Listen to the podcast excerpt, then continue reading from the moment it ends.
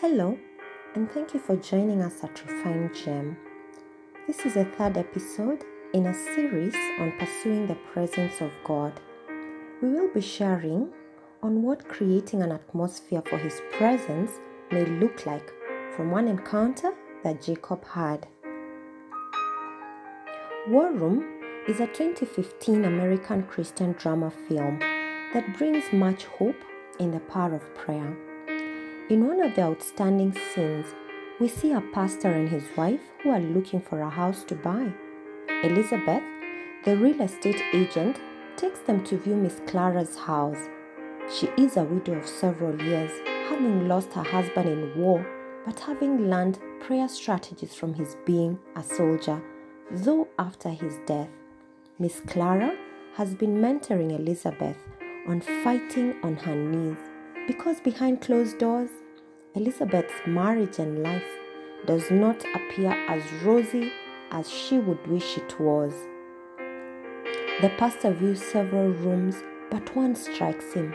It has a closet. He steps in and steps out, steps in again, lingers a moment longer, and steps out. Someone has been praying in this room, he says. Elizabeth, having learned from her mentor of her favorite room, gives him a nod while smiling. She successfully sells the house to the couple. Is it possible to create an atmosphere where the presence of God is tangibly felt? Let's consider Mr. Con artist Jacob, at least before he had his life turn around. While in his mother's womb, he was jostling with his brother Esau as if fighting to come out first. His mother Rebecca inquired of God about it in Genesis chapter 25. If all is well, why am I like this? And the Lord said to her, Two nations are in your womb, two peoples shall be separated from your body. One people shall be stronger than the other, and the older shall serve the younger. Jacob was not successful in the struggle and instead arrived on planet Earth clenching his brother's heel. As he grows up, the word of the Lord to his mother starts being fulfilled. It would appear, though, that Jacob became a master of trickery. He first tricks his brother to give him his birthright in exchange for a bowl of lentil soup. He must surely been a good cook. In Genesis 27, when his father is about to die and under his mother's instruction, he tricks his father by pretending to be his elder brother. We see this in verses 15 to 17. That since Jacob was a smooth skinned man while Esau was hairy, Rebekah took the choice clothes of her elder son Esau, which were with her in the house, and put them on Jacob, her younger son. And she put the skins of the kids of the goats on his hands and on the smooth part of his neck. Then she gave the savory food and the bread which she had prepared into the hand of her son Jacob to give his father. A father would always speak a blessing to his first son. Thus Esau loses his to Jacob.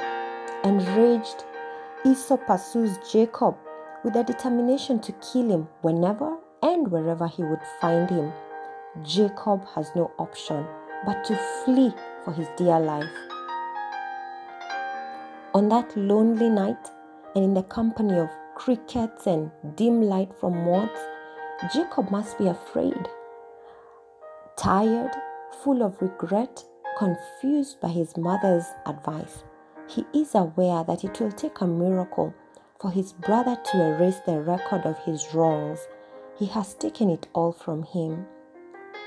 Darkness falls, and the best he can do is make a pillow out of an idle random stone, the discomfort notwithstanding. And what a night! His empty stomach must be sending waves to his brain, for he sees the heavens open and a staircase fall. Are those angels ascending and descending? You see, his grandfather Abraham had been at the same place and invited the presence of God when he raised an altar on two different occasions. Initially, when God asked him to leave his country and when he returned from Egypt. We see this in Genesis chapter 13. Then Abraham went up from Egypt, he and his wife, and all that he had, and Lot with him to the south. Abram was very rich in livestock, in silver, and in gold, and he went on his journey from the south as far as Bethel to the place where his tent had been at the beginning, between Bethel and Ai, to the place of the altar which he had made there at first. And there Abram called on the name of the Lord. We see the Lord also meet with Jacob at Bethel, where his father had worshipped, reaffirming to Jacob promises given to his father I am the Lord, the God of your father Abraham and the God of Isaac. I will give you and your descendants the land on which you're lying. Your descendants will be like the dust of the earth, and you will spread out to the west and to the east, to the north and to the south.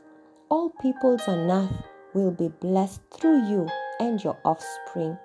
I am with you and will watch over you wherever you go, and I will bring you back to this land.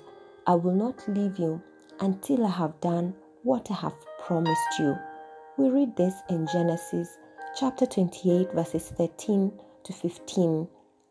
What comfort he must have received with God addressing his current circumstances. He was running away, but God promised to give him the land he was lying on, that he would bring him back from his self imposed exile. He had no family of his own as yet and faced an uncertain future but God tells him of having numerous descendants. He also assured him of protection. Surely God must be here, and I didn't know. How awesome is this place! This is none other than the house of God. This is the gate of heaven, says Jacob. When he woke up the next morning, Jacob took the stone he had placed under his head and put it up as a pillar poured oil on top of it. He called the place Bethel, house of God. We can create similar heavenly portals within our spaces. Besides encountering God for ourselves, others will meet Him as well whenever they enter that space. It could be in your car every time you dash for a quick break during lunch hour to say a prayer, or as you drive alone it might be your home or bedroom or a spot you may have singled out in your home. It could be in your office or your cubicle. Perhaps your assignment in the office is not just to do what you've been hired to do or to just attend to clients visiting your business premises, but for you to create an atmosphere for God to dwell. What happens when people step into that atmosphere is God's business. Someone could accidentally stumble in the place you have created, and their lives may never be the same again. It may be that they need to draw peace, healing, comfort, whatever their need, God will meet them there and minister to them. Jacob experienced an open heaven as he saw a ladder with angels ascending and descending. Are they angels, not all ministering spirits? sent forth to minister for them who shall be heirs of salvation? We read this in Hebrews chapter 1 verse 14. How do you do this practically? You could be spending time in prayer or reading the word. It doesn't matter the length of time. Just be consistent, such that God looks forward to your time of fellowship. Remember, he used to visit the Garden of Eden in the cool of the day to spend time with Adam and Eve. Saturate your space with worship if you can, and if not distracting. You may choose to play an audio Bible in your space. Doesn't faith come by hearing and hearing the Word of God? Thank you for listening, and God bless you.